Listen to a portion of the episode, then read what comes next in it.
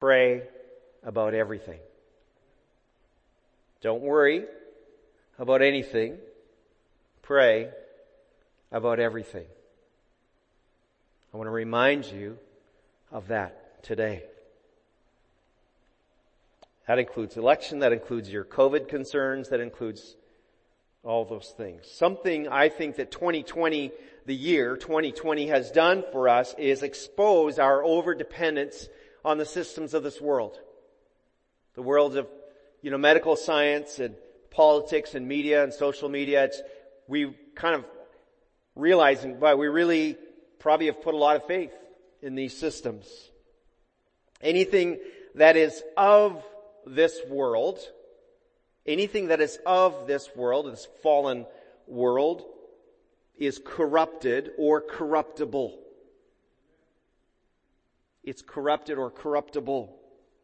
And the more fearful the enemy can keep you, the more you are under the enemy's control. I would say never before has fear been turned into a virtue. I mean, I have literally heard uh, people say, you need to be afraid of fill in the blank. You need to be afraid of what's to come. You need to be afraid of COVID. You need, no. Not as a believer. The Bible commands hundreds of times, fear not. Do not be afraid. Fear not. Do not be afraid. Which means fear is something you can control. You have control over your fears. It's a choice, believe it or not. Fright is not a choice, okay? Uh, when my, one of my kids, when they were younger, loved nothing more than to wait around the corner when you come down the stairs. Every time, ah! okay, no, you don't have control over fright, but you have control over your fears. It's, you choose it, to accept it or to reject it. And fear is most likely to seduce us in times of uncertainty, times of unknown, the fear of the unknown.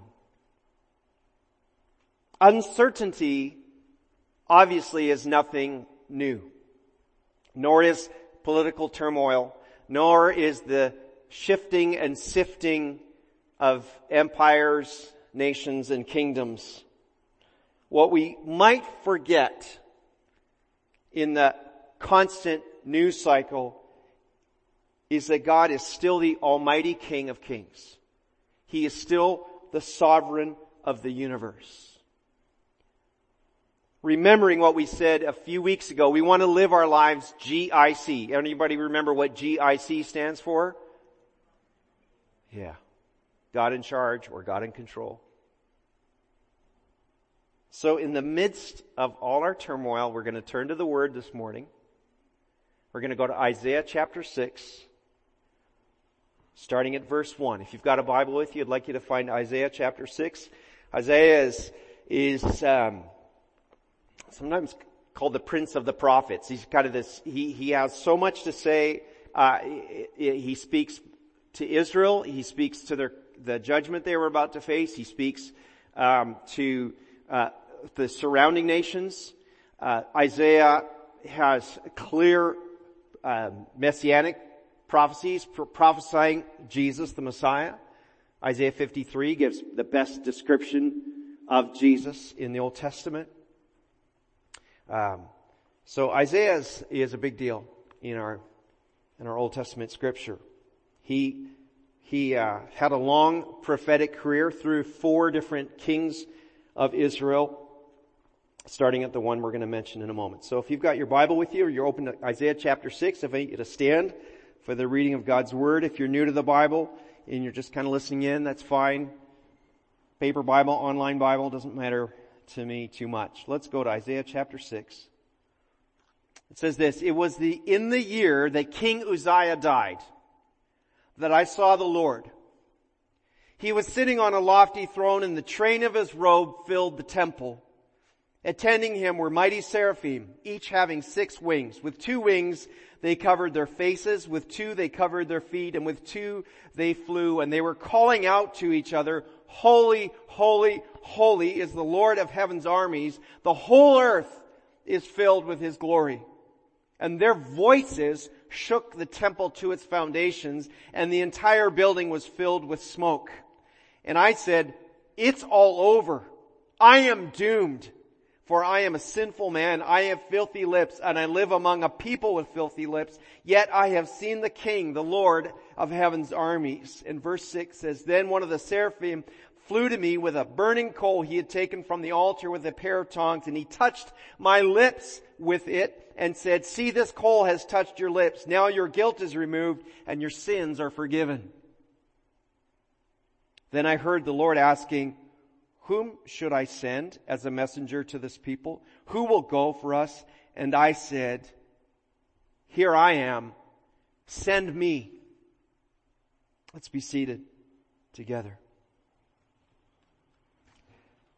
It is truly a dramatic portion of scripture in the sense that there's drama going on here. And it's familiar to many of you so familiar. In fact, I'm going to read the first four verses one more time, but I'm going to read it from an, an older translation called the King James Version of the Bible. In the year that King Uzziah died, I saw also the Lord sitting upon a throne, high and lifted up, and his train filled the temple.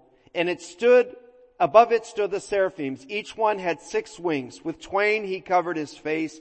With twain he covered his feet. And with twain he did fly. And one cried unto another and said, Holy, holy, holy is the Lord of hosts. The whole earth is full of his glory. And the posts of the door moved at the voice of him that cried and the house was filled with smoke. I remember as a kid singing a song based on these verses uh, if you were around in the 70s, you might remember this one. I see the Lord. I see the Lord. He is high and lifted up and his train fills the temple. He is high and lifted up and his train fills the temple. And the angels cry, "Ho!" Anybody old enough to remember that? Yeah.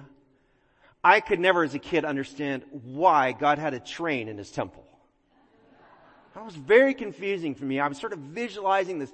He's high up there and there's this model train set going around and I could not get it train of his robe. New Living Translation fills that out for us a little bit. The train of his robe.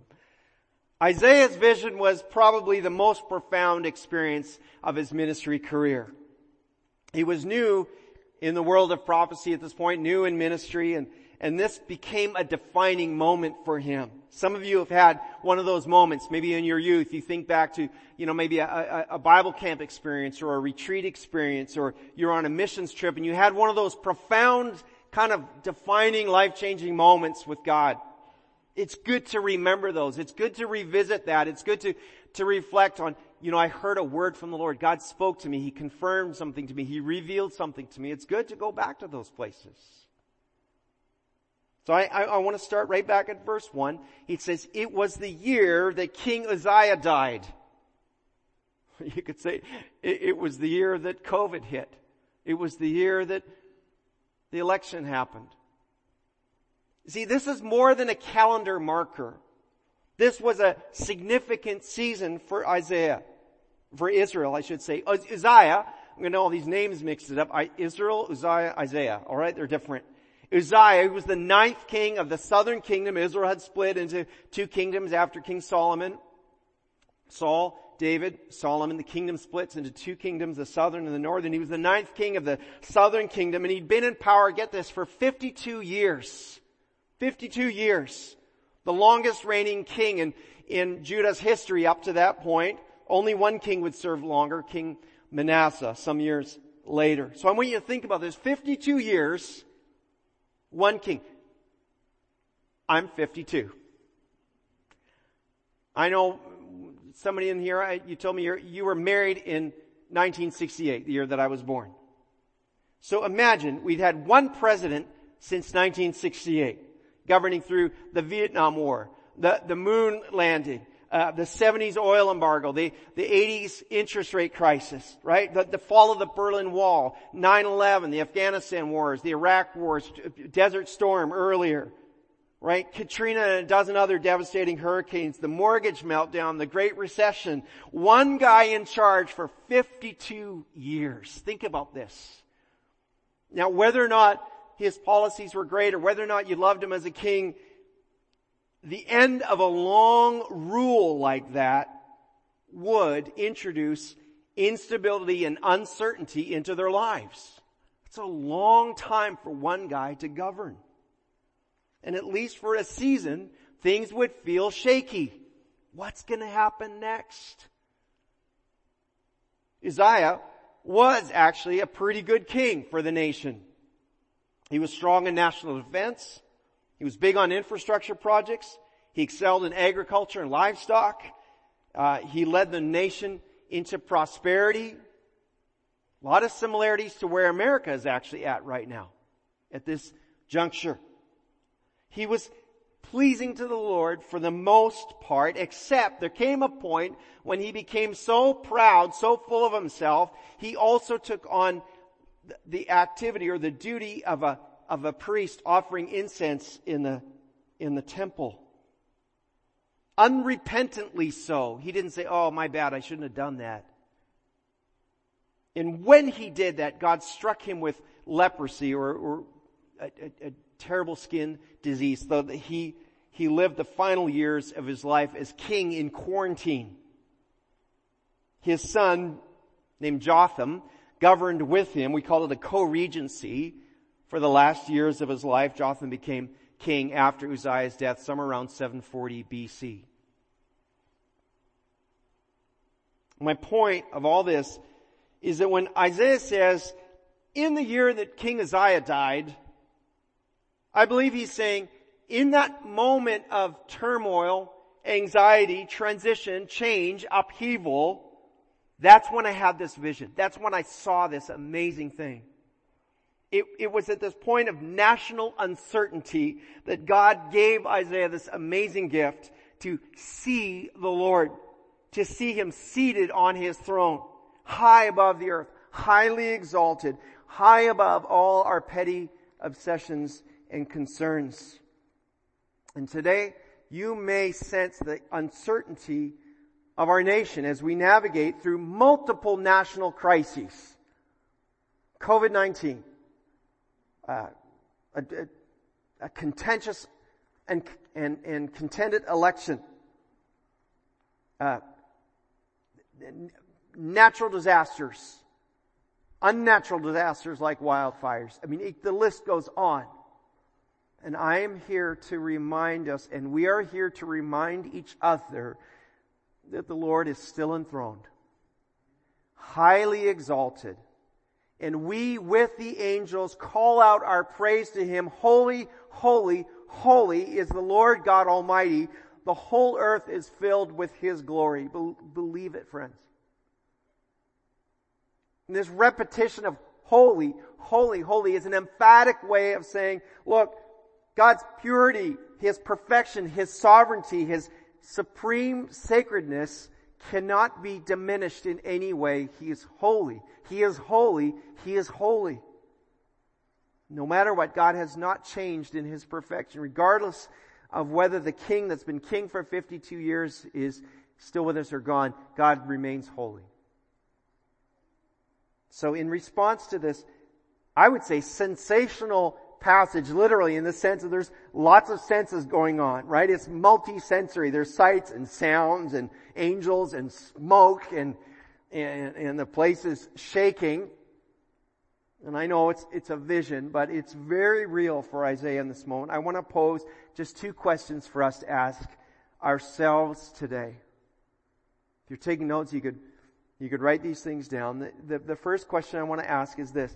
In uncertainty, what do we see. We actually sang about it this morning too. In uncertainty, what do you see?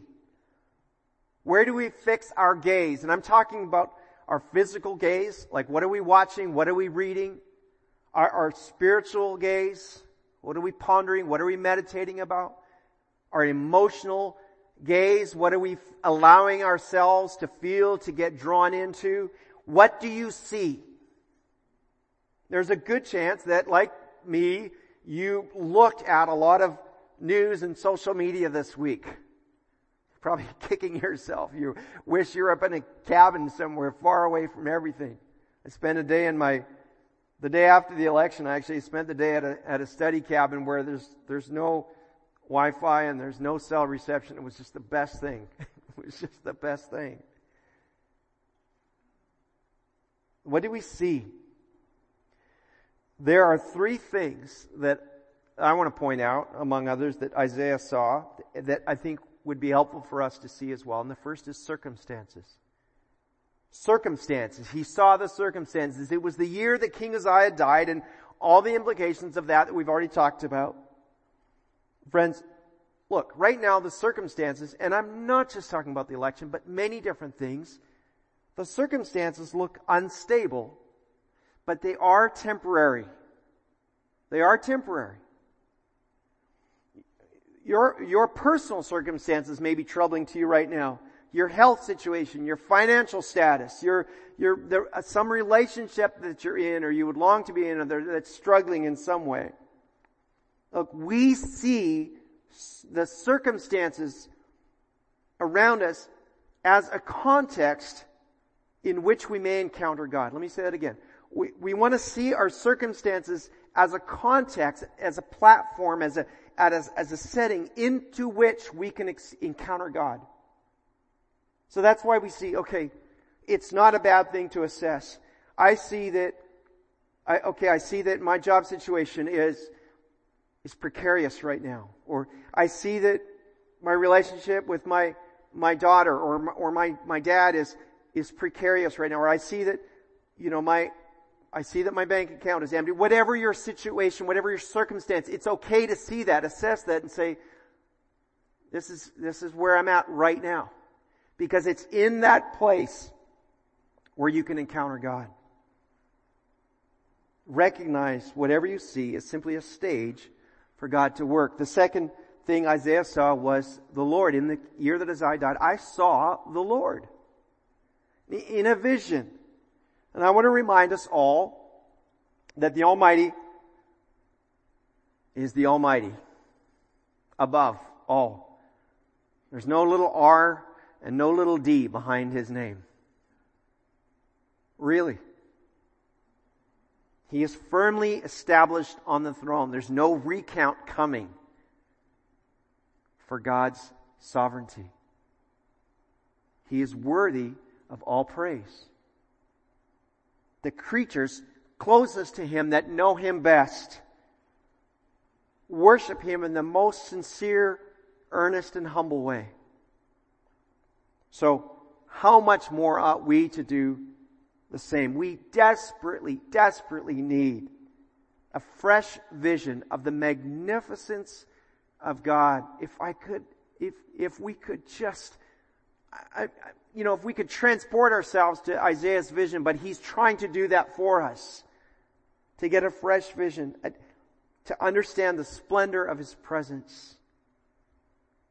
In the year Isaiah, in the year Isaiah died, I saw the Lord and wouldn't it be incredible if you could say, you know, in the year that we were struggling with the pandemic, in the year of that big creek fire, I saw the Lord.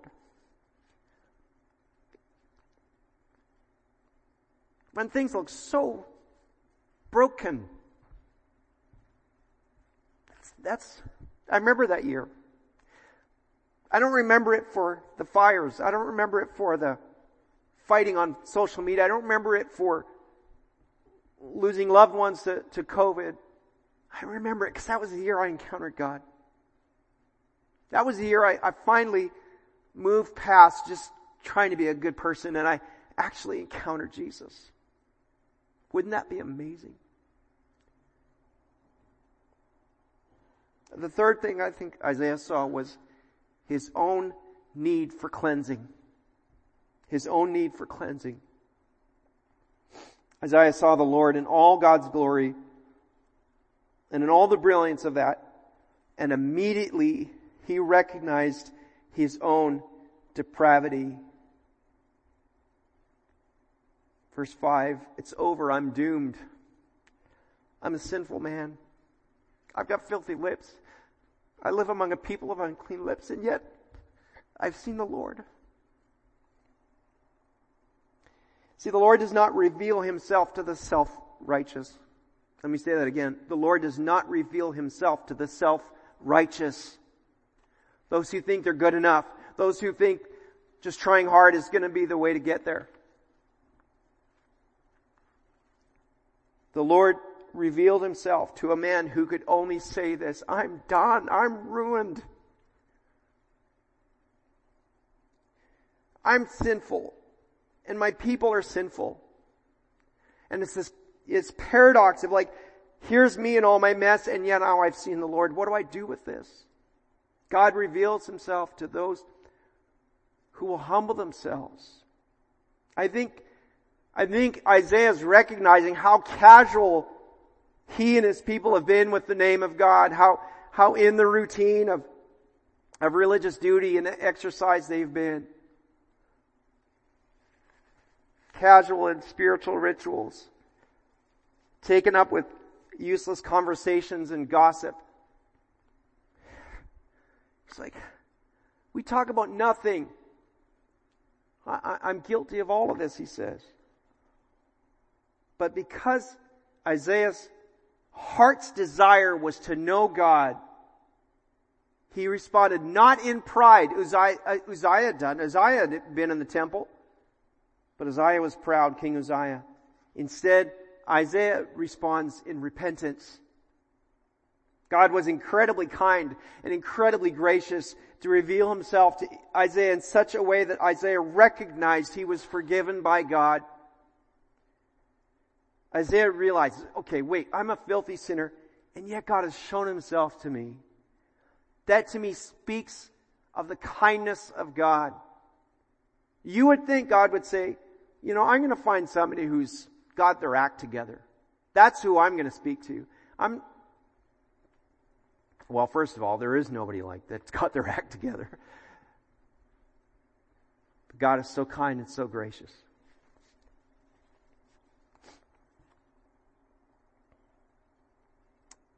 And because he was humble, because he was repentant, the angel took that burning coal to Isaiah and purified him for the task of speaking for the Lord. Right? You remember that? One of the seraphim flew to me with a burning coal he had taken from the altar and with a pair of tongs. Verse 7, he touched my lips with it and said, see, this coal has touched your lips. Now your guilt is removed and your sins are forgiven.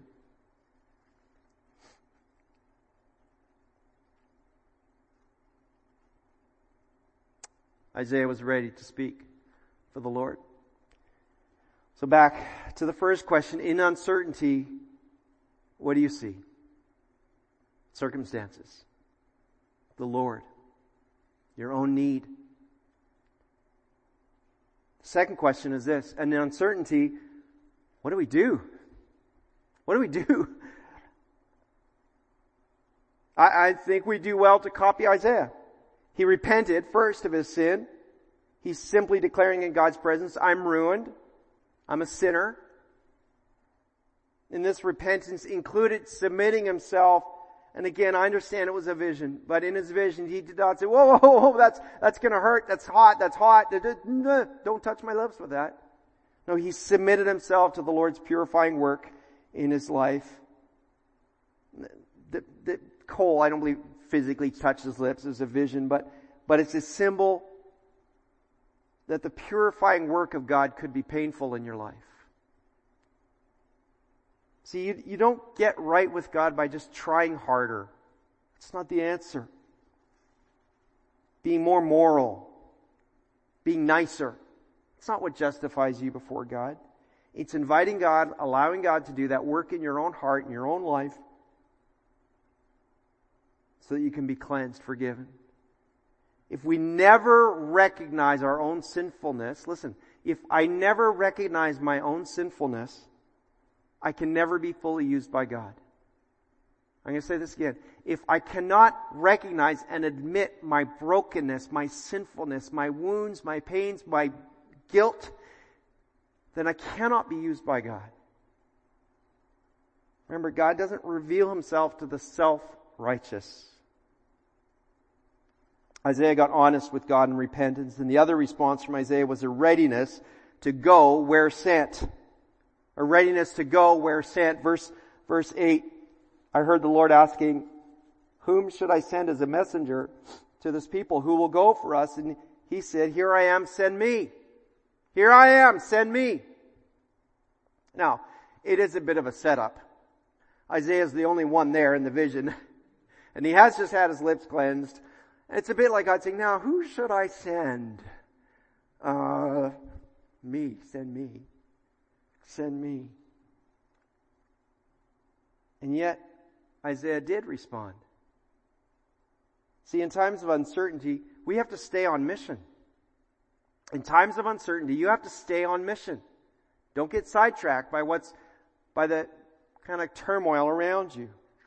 We already know that Jesus commissioned us to go and make disciples of all nations. I love the testimony we heard a few weeks ago of those church planners that we helped sponsor in, in Ethiopia who, when warned of COVID-19, did the opposite of what was expected and actually went to the sick and the dying to share the good news of Jesus with them, even though some of them also contracted the virus. Christians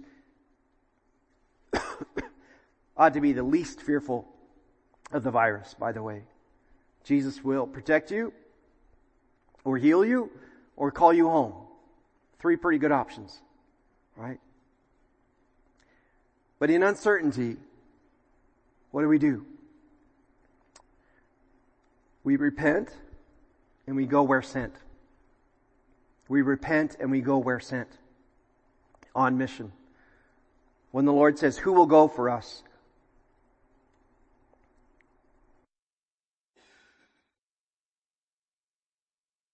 Are we ready and willing to say, here I am, Lord. Send me. It's not a COVID cough, I assure you. It's just really dry. Are you ready and willing to say, here am I, Lord, send me to your school, to your workplace, to your neighborhood, maybe on mission, maybe out with MDS or Horn of Africa or Multiply. Is the Lord going to send you out? I, it's maybe an understatement to say that this is a significant season, a significant moment in our nation and in our world. Things are shifting. And I believe they're shifting because the Lord is preparing us for His return. I believe the Lord is preparing His church for His return. I believe He's shaking us to see where our, our, our, our true alliances and allegiances is going to lie. What are we really going to give our, our lives to? Are we going to continue on mission? Are we going to, are we going to be humble before Him? I would say don't tie your faith to the flag. Don't tie your faith to those who hate the flag. Don't tie your faith to a president or a party only to, to Jesus. And as you anticipate, you know, the kind of power struggles that are going to happen in the next few weeks, it would be easy to worry, no matter where you land in your convictions. But there is this one high, this one strong, unshakable truth that God alone is high and lifted up. He is high and lifted up. I want you to say that with me. He is high and lifted up. One more time. He is high and lifted up. Are you ready? Are you ready for the Lord? Are you ready for His return? Are you ready for Him to reveal Himself? Where are you looking? Circumstances, to Him, to yourself? And what are you doing? Repent and be sent. Let's pray. God, we just want to humble ourselves afresh today and confess, Lord, we've allowed ourselves to get worked up about things that we can't even control. We just yield ourselves to you afresh. And we do declare, God, that you alone are the one who is holy, holy, holy.